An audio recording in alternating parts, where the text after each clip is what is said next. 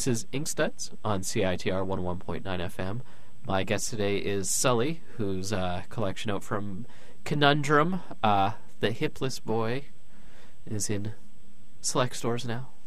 Um, very fine piece of obviously Montreal esque experiences, I might say. Mm-hmm. Is that a good way of putting it? Yeah, I guess so. It's not entirely localized to to Montreal. I mean, um, but it's definitely uh, really situated in Montreal. Yeah. I mean, y- you can't. You know, when you live in a city, you can't help but let its flavor seep into you. So, and and definitely, like in the comics, a lot of the backgrounds, I took a lot of reference photos.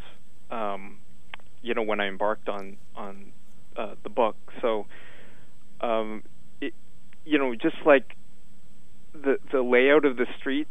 You know how different cities have different layouts, right? Yeah. Like Ottawa, like the the the buildings don't go very high, only like a couple stories, unless you're downtown, and then they they're towering. But even then, there's something like very small about Ottawa.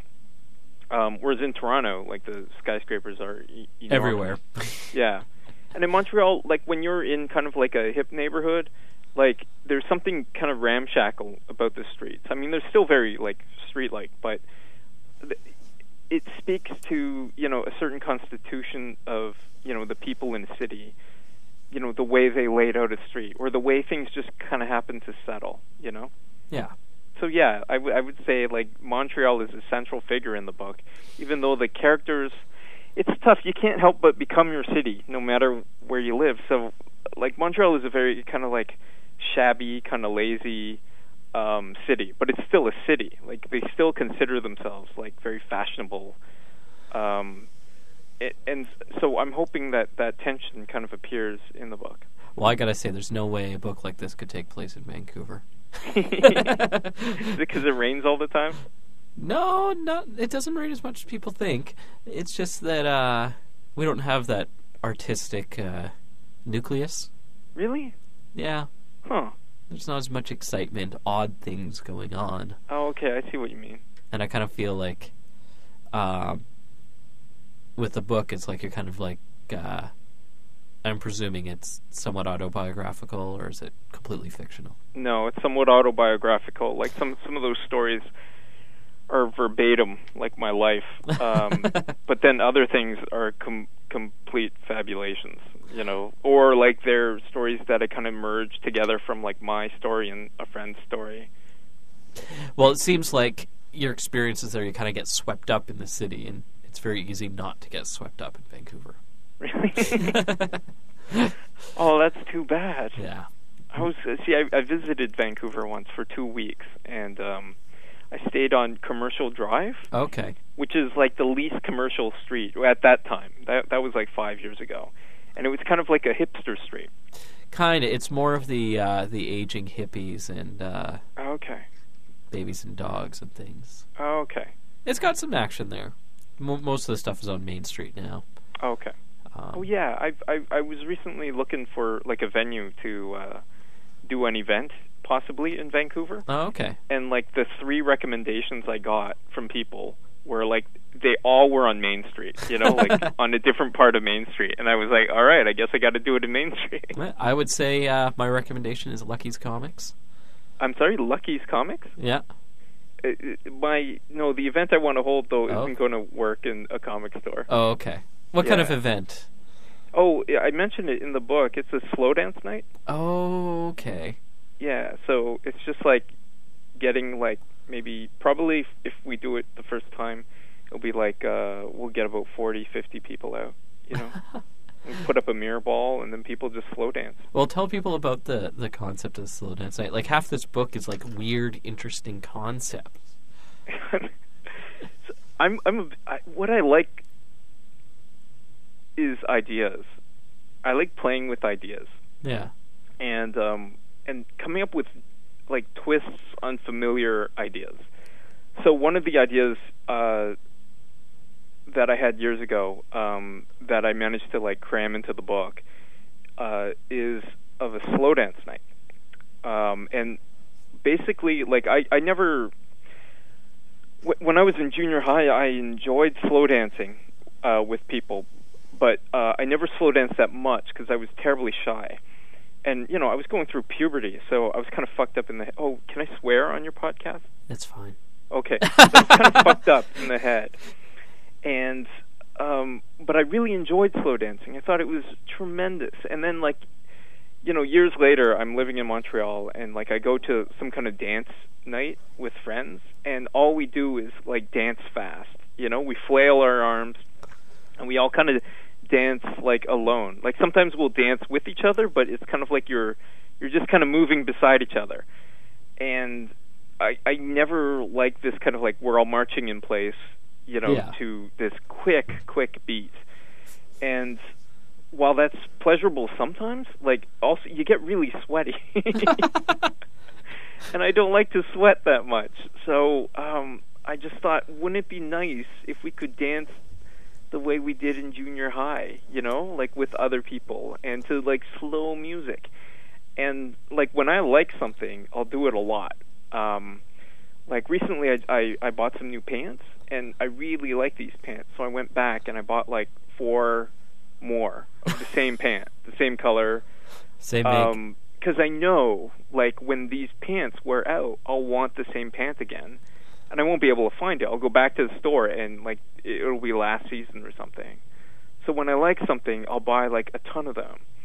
And so um I I thought you know, I I like to slow dance. So why don't we just have slow dances every song, you know? Cuz back in junior high it'd be like, you know, like eight quick songs and then one slow dance song.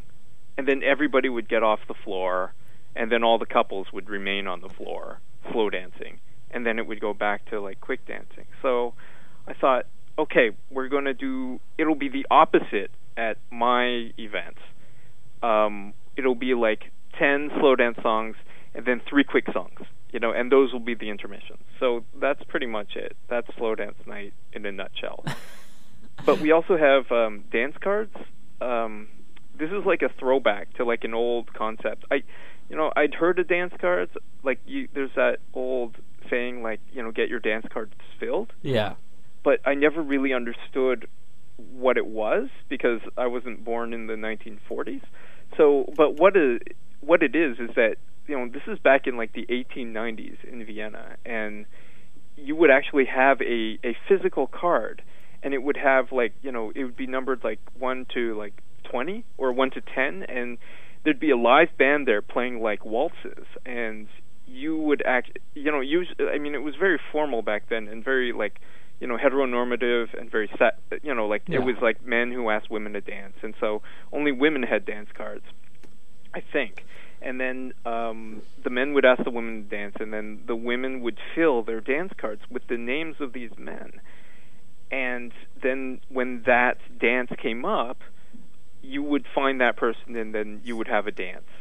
Um and sometimes like I've seen photos of like old dance cards on the internet, and sometimes you could see like this one dude asked this woman to dance like three times, and it's you know, and his name pops up again and again on the dance cards, and sometimes like what these women will do is they'll write little comments beside the, these men's names, like you know, um, like two you know, big nose or or like um, you know like dresses funny or smells funny you know like just just ways for them to remember who these men were that they danced with.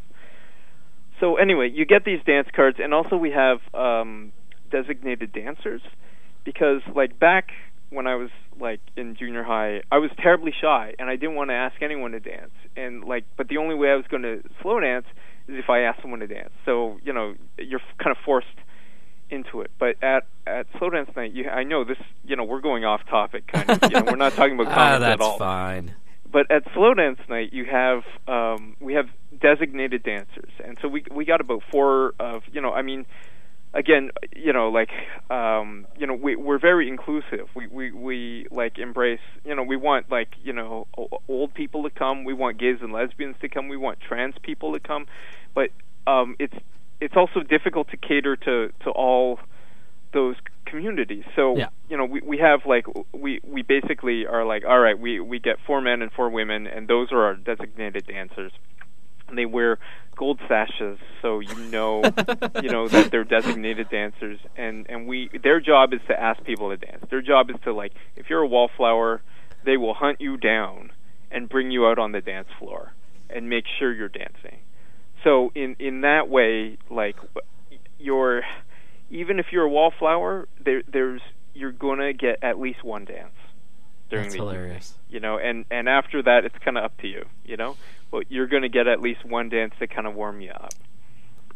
So that is slow dance night So, and have you done that in, a, in different towns or different cities so far? we've done it in toronto a couple times. Um we've done it in ottawa like uh, three times and we've done it in montreal like nine times. So like it it's it works. It's i mean in a way it's kind of like speed dating in disguise you know because it's like you you have one dance with someone. If you don't like them you don't have to dance with them again. You dance with someone else you know? Yeah. so but i think people need that you know? There's definitely a demand for it. Now, for your comics, how does that work in your artistic process? Because it seems like you take on a bunch of stuff. Because I also heard that you do poetry at the same time. yeah I, you know it's complicated i i'm kind of a weirdo in that i like to do a lot of different things um and so i i may not be that good at any one thing which is terrible you know and something you know i've i've agonized over but at the same time i i get a little distracted um oftentimes. Like i get these notions in my head and i think wouldn't it be cool to try that or to do that? So i'm always jumping from project to project and sometimes it's very difficult for me to like focus on any one thing for for long enough to actually bring it to completion. Um so I mean these these events that I've started to throw um uh, you know I guess I got kind of addicted to throwing events because it's a great way to be social and you know as a comic artist like it, usually being a comic artist is very solitary Yeah. so I found it a, a nice release and, and a way to be social um, in a controlled way because I host these events, right? So, um, like, I started doing a strip spelling bee also here in Montreal, and it's kind of like um, strip poker, but it's a spelling bee, and but it's also kind of like a like a amateur strip night, and it takes place in front of an audience. So it starts out as a spelling bee. Like like people go up and then you give i give them a word. Um and it's usually quite a hard word. And so if they're not a good speller they're going to get it wrong. And then they have to take off a third of their clothes. And then the lights change from this bright kind of like interrogation light to like a, a deep red light and the music changes from like i have like this um game show music where it's like very um it's very tense. It's like um it's like that who wants to be a millionaire Yeah. music. It's like dun dun boom boom boom boom dun boom and it's very uh like if you're trying to spell a word and that music is on, it's it's quite unnerving. So it changes from that music when they get the word wrong to like strip music, you know, that kind of brassy like uh you know like exactly. So it changes to that music and the lights change and then they have to take off a third of their clothing because there are three rounds right? Yeah. and so uh, what i found is that i i love throwing these strange events where um an audience comes and usually the participants are like kind of the audience themselves and uh and people kind of connect with each other in an interesting way. And I find like you know what I uh, this is almost like more engaging than comics because you know you're telling a different kind of story and and it takes place in one night, so it's very rewarding. Because comics to do a, co- a graphic novel takes years. Yeah. But these events, you know, you, you might plan for two weeks, and then it happens in one night and I drink like crazy. you know, because I get drink tickets, right? As as the organizer, so I get drunk. You know, I make money off the event because people pay admission, and with Strip Spelling Bee, I get like to a free strip show. and at slow dance night, I get to slow dance with cuties, you know, because they come up to me, you know, you know, I'm DJing, right? so they come up and we we slow dance on the stage, and so it's what a tremendous thing to exploit. it's, I have to say, I recommend event planning far more than comic making. you are a true ink stud, Sully. A true ink stud. But if if I had a choice, I would be a rock and roll like god. you know, but you know, I can't play music for shit. So there you go. There we go. So it's time to draw.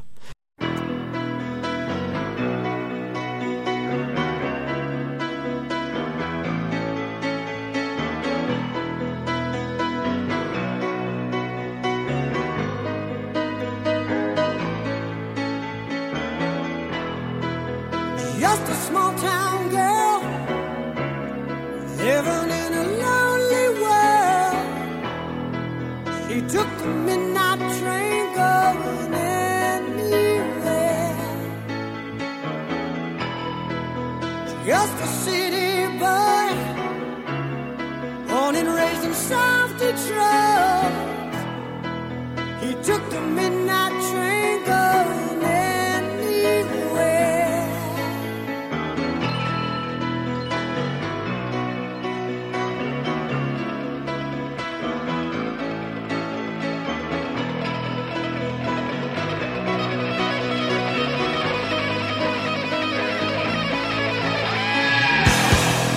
a singer in a smoky.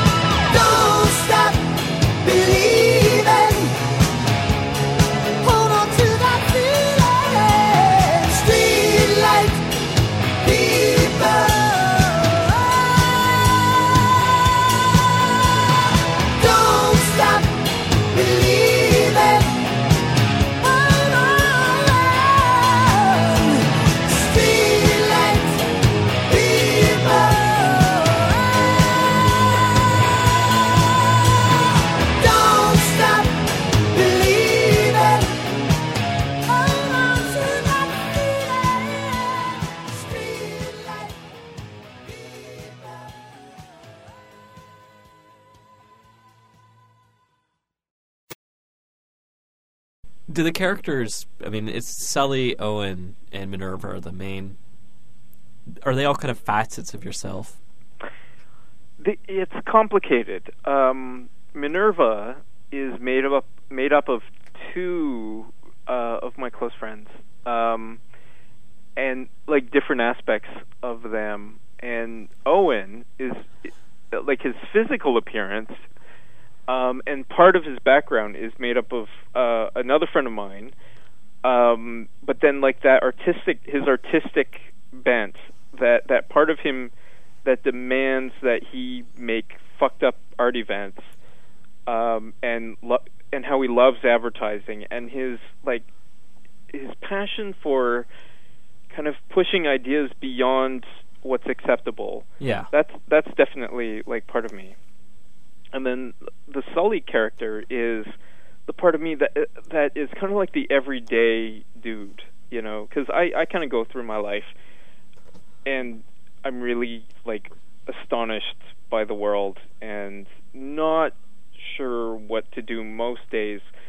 Who's very kind of self-conscious um, about how he appears to others, uh, and and is not entirely sure what to do about most things. So yeah, like they're all kind of. I mean, every everyone who makes like fiction or Yeah. comics definitely does that. You know, there's this notion that when you have a dream, like even if your family appears in your dreams or your best friends or even like, you know, Barack Obama, if Barack Obama appears in your dreams, like all these people in your dreams are you. You know, like they're not Barack Obama isn't really Barack Obama. He's what Barack Obama represents to you. So Mm. I, I like that notion and how like in fiction, even if you have completely different characters who argue all the time, they're both definitely part of you. And I like that idea. No, it's, and I think that's something that a lot of you see in a lot of different people's work and kind of how different works they put out take on different facets of themselves, Mhm. Different aspects, I guess. Um, now, tell me about your poetry that like because I, I was I was having lunch with Mark Bell the other day and he said, "Hey, he does some really neat poetry stuff." Talking Oh. about interviewing you. Huh. That's nice. Does Mark Bell live out there? No, he lives in Montreal. Oh, you were in Montreal recently. No, he was here for his book tour. Oh, okay. Okay. Sorry. I'm Yeah. confused. That's okay. Um, I used I. It's complicated. Poetry is complicated. I used to write a lot of it.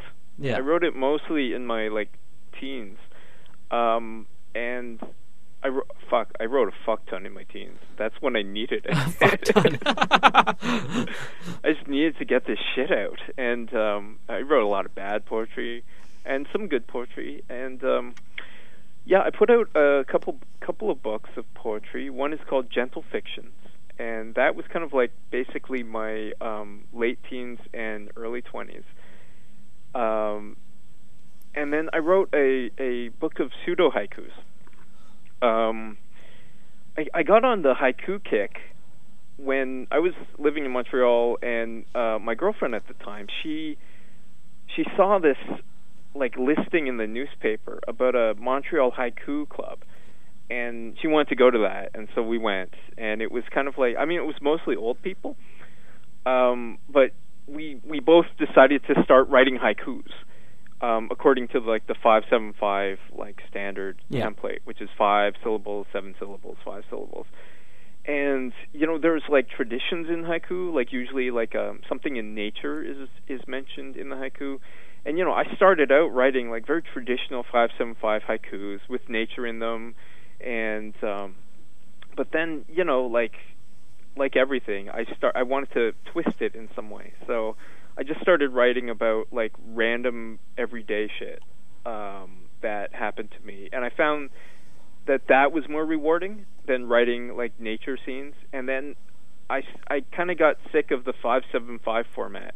Because you know when you're writing 575 haikus you're always counting on your fingers to see if the syllables match up yeah. and I just got tired of counting. You know, I never liked math, and this was kind of like this is bullshit. You know, um, and sometimes I wanted to write, you know, three three word haikus. You know, just like one word on every line, and I was like, how can I do that? You know, according to these rules. So I decided to, you know, start writing pseudo haikus, haiku, haikus that kind of looked like haikus when you first glanced at them, but if you ever, you know, bothered to count them, they would be completely wrong. And I kind of got addicted to writing these things, and I wrote them for a long time, and finally I like had enough for a a book of them. Um, and I wrote like like thirteen hundred Wow. pseudo haikus, and they came out in a book called "The World Is a Heartbreaker," and it uh, was put out by Coach House Books, um, and they're in out of uh, Toronto. And uh, yeah, so thirteen hundred um, pseudo haikus, and I I I was, I'm very proud of that book. um, and then and I still kind of write pseudo haikus once in a while, but you know not so mu- much anymore. Like what I what ha- tends to happen to me, and this is something I've discovered, is that I will I will jump on something, and I will be you know madly passionate about it, and I will like do a lot of it. I will get addicted to doing something, and you sometimes I can put out like a couple of books um, of it, Yeah. whatever it is, and then it'll begin to falter, and then I just won't do it anymore. I'll be doing something else. So, what do comics represent for you? What do you mean? It as far as your artistic output. Oh, I really like comics. Um, they take so long. Um, I think I've got a few good graphic novels in me, uh, and we'll we'll see. I, I really I'm passionate about them. I think I haven't tapped it out for myself yet. Yeah. I still have like um, a couple ideas for graphic novels that I'm I'm you know like passionate about. I know they're going to take a long time because that's what graphic novels take. It's the nature of the beast. It- It's true. I you know what do you do? it's it's like if if um it, that's just how long they take. It you know novels interestingly enough like you could pump one out like not not graphic novels just like writing like a liter like a literary novel Yeah. you know, like novelists say that it takes a long, like some of them take, say it takes years to write a novel, but I've discovered it it it actually doesn't. If you sit down and write, an, you know, like say a thousand words every day, you can write a novel in like three months. Um, but you got to write that thousand words a day, and and then but to bring a novel to into out as a book it takes years because like you got to polish that thing and then you've got to get an agent you've got to find that agent then you've got to find a publisher and then the publisher want will want changes. And then you know you've got to make those changes and maybe you're tired of that book or you're not ready to like work on the changes for that book. And then finally the publisher has to see when in their timeline that where they can slot you in. So it might they might go like you know what? Next year is all booked so we can't bring you out then but we can bring you out in spring of you know 2013 Yeah. and then you've got to take it and then you've got to work on other things while you're waiting for that book to come out. So writing a book doesn't take that long but actually bringing it to market takes a blindingly long time. So um, and a graphic novel is even worse because you've got to write the scripts you've got to you know plot it out you've got to make sure like the timing of like the individual panels work. You've got to um, actually draw the thing. And then sometimes if you want like a, a background shading like a, a two tone Yeah. thing you've got to shade the whole thing in again. And then and then if there are edits to be made you know editing a graphic novel is a monstrous task because um it's like because you've drawn the whole thing already. So if they want if there are significant changes to pictures you've got to redraw sometimes entire sequences. So that in a way that's like you know like having built the house already and then the the person who now owns the house who's owns the house or is going to buy it is saying like you know what? I hate the second floor. Why don't you change the second floor or change that room?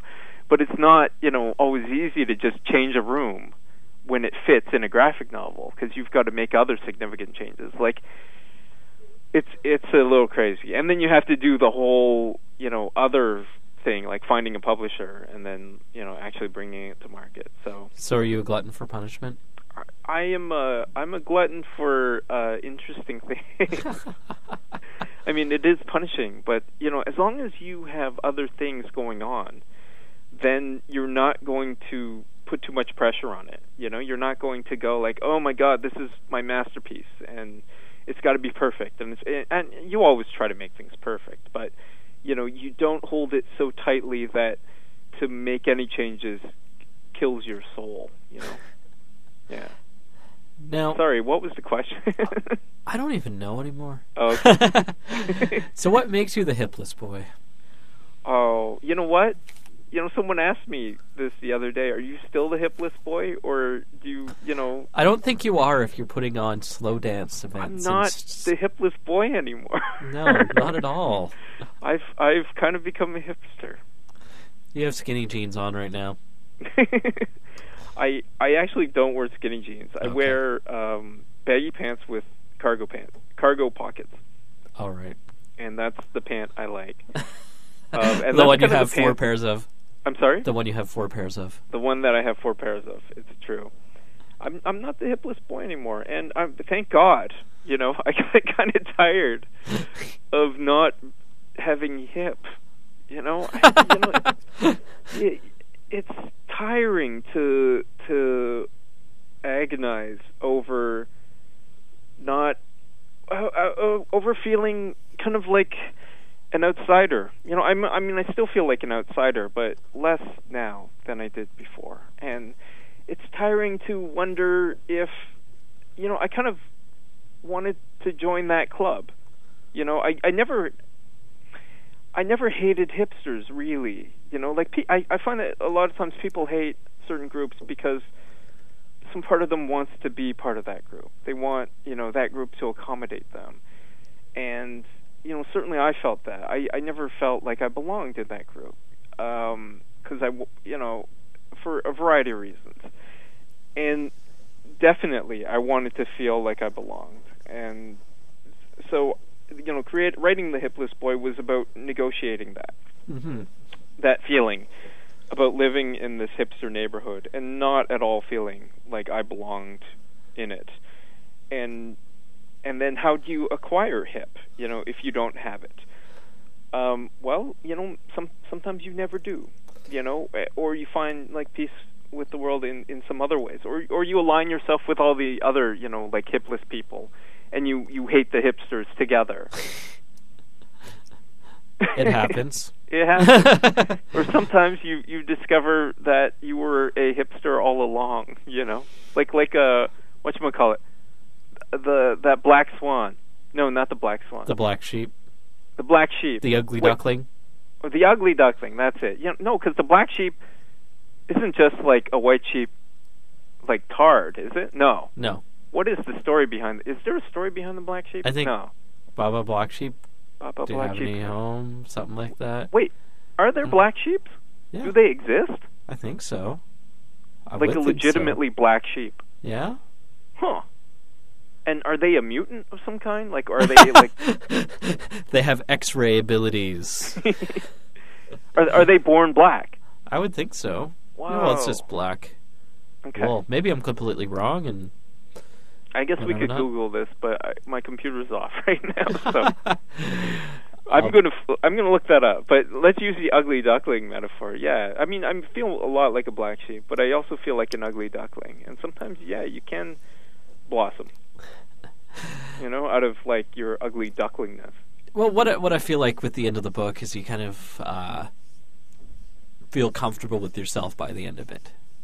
I feel a lot more comfortable now than I did like definitely five years ago. You know.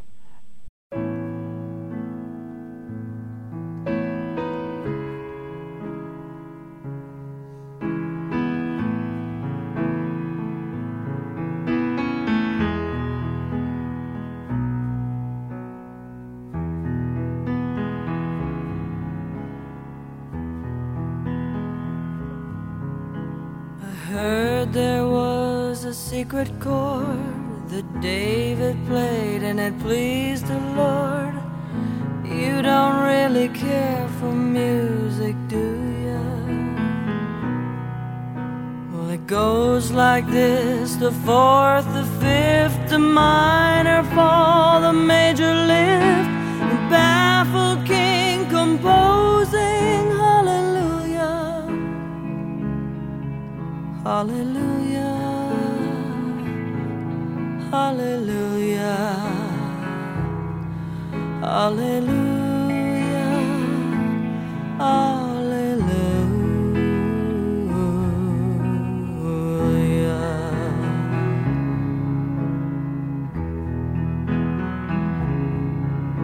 Well, your faith was strong, but you needed proof. You saw her bathing on the roof, her beauty and the moonlight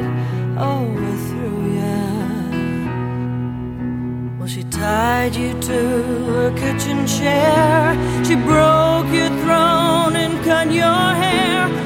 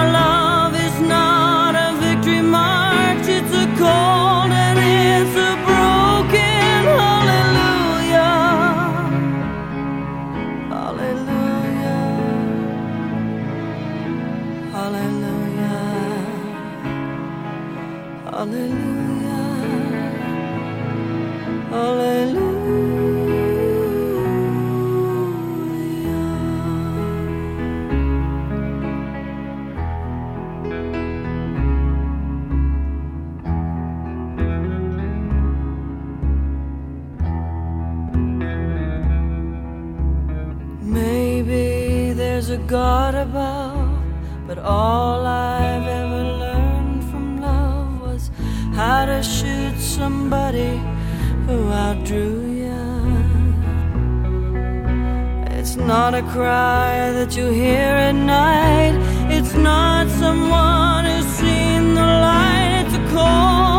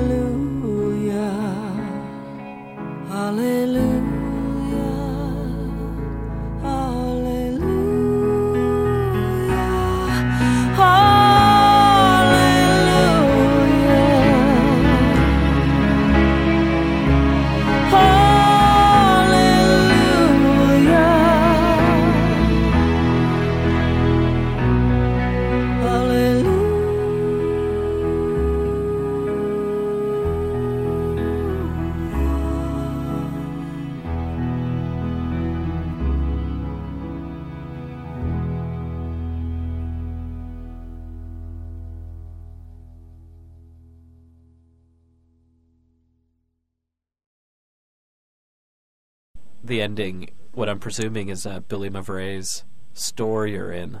yes, it is. and I, and I think that's kind of perfect sum up because I mean he's the most interesting, dynamic, comfortable guy to be around, and it just kind of speaks fully to that idea of just being happy with where you're at. And here's this really incredible, dynamic guy that does all this great stuff. It's true. It's true. He's really idiosyncratic and comfortable, and he makes everyone feel comfortable. It's true. He's very gregarious. He is, and uh, I can say nothing but good things about that man. Everyone should check him out. What's the name of the shop? The Monst Monastiraki. Monast. Yeah. Yeah, I mentioned it at the back of the uh like in the notes to the book. Oh, okay. like that they should go visit his store, and I kind of tell people where it is. So hopefully they will. Yeah, it's. Uh, I've I've posted it, stuff about it online before too. Even though I haven't actually been in it yet. Oh, really? Yeah. Like never? No, I've only been in Montreal when I was uh, probably fifteen. Whoa. Yeah, How so old are you now? thirty-one. Okay. So look, you should definitely like come visit because uh, you Oh, know, like it's a beautiful store. I think you know Billy would love to. You know, have you met Billy? Yeah, yeah. He came, he was in Vancouver last summer. Oh, okay. Yeah. Huh. So. Oh well, you know, please come out and give me a call when you like come visit. Oh, for sure. It's. uh Are you going to be at the Toronto Comic Art Festival in May next year? I think so. I think so. Andy um, is uh, making arrangements. So I've never I've never been as a a vendor before. Ah. You know, I've only ever been there at as like a as a cur, cur, curious you know, Shopper. onlooker. So, but it's really like mass. Has it grown since uh, their first time? Oh, It must have. Yeah, It must be monstrous. it now. is. It's at the main library now, and Okay. it's uh, it's quite something. Let me ask you something. Because it's in the library, does that mean people can't drink beer? I don't know. I don't Okay. know. Uh, yeah, that's uh, I think that's an off the record question to be answered. Oh, geez. Right. I have drank at comic conventions in the past. I will say that, not necessarily that one, but uh, there was one comic convention where I had uh, one friend bring a uh, a cooler, and I brought the beer. Oh, nice. Yeah, we had an agreement, and just sat there and drank the whole weekend, even though I wasn't even an exhibitor. Oh, wow. You know, So- I'll bring a flask then because there we go.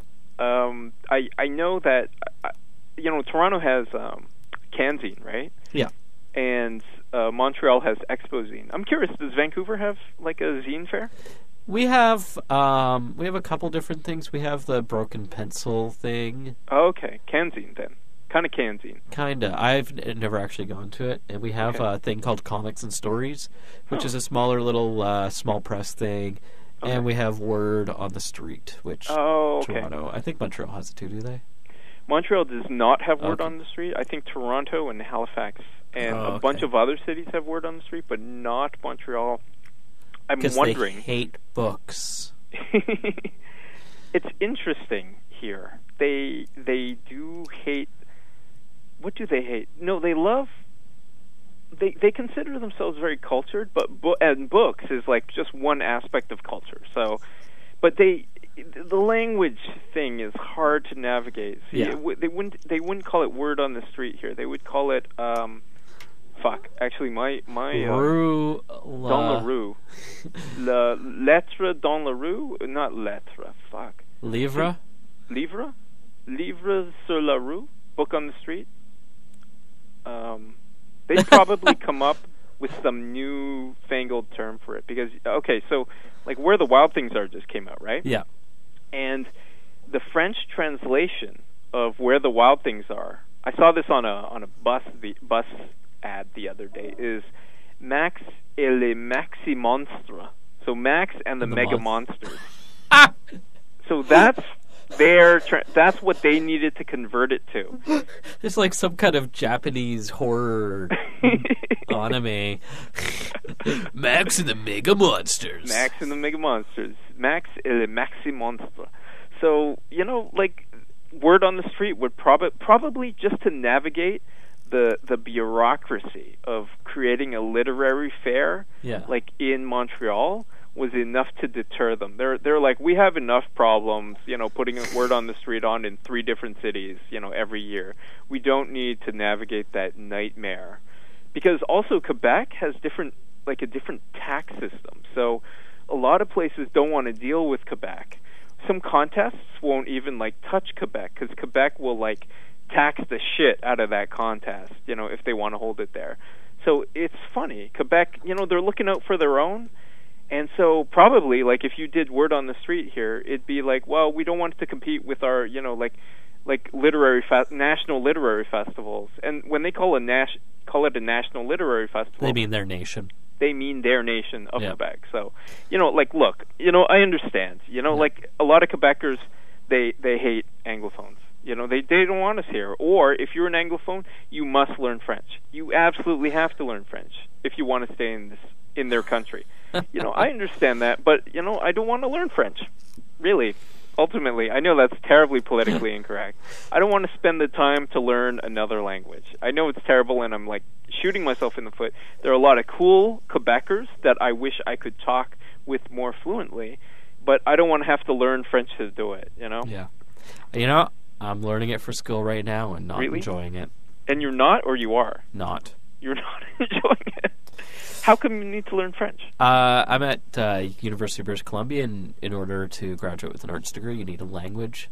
Oh my god, really? Yeah. Damn. So I'm doing Le Francais. It's So- it's a tough it's not it's a tough language to learn if you don't want to learn it. Yeah.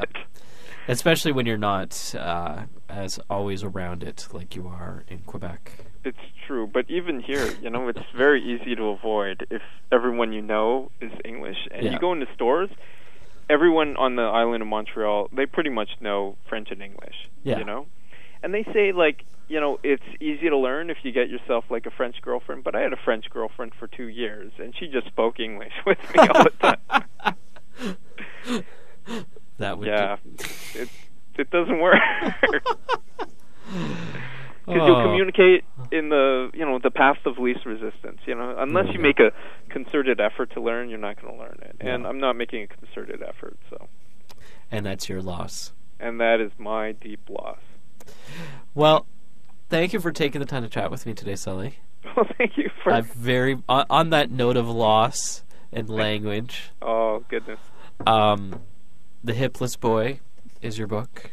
That's right. It says it's short stories, but I don't feel like it's short stories. They're kind of interconnected. The way I think of it is um, like the way you might read like an Archie book, a, a double digest where you know like you know the you know the gang and you know the kind of underlying like story which is like boy meets two girls and has to choose and never will and maybe one day might choose but you you know it's probably a publicity stunt This is more like boy is trying to meet girls, and and sometimes succeeding and sometimes not there we go. just like life Just like Anyway. life. Thank you so much, Sully. thank you very much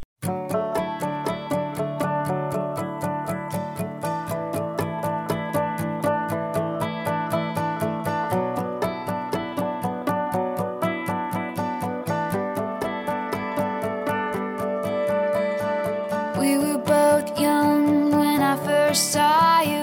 I close my eyes and the starts. I'm standing there on the balcony in summer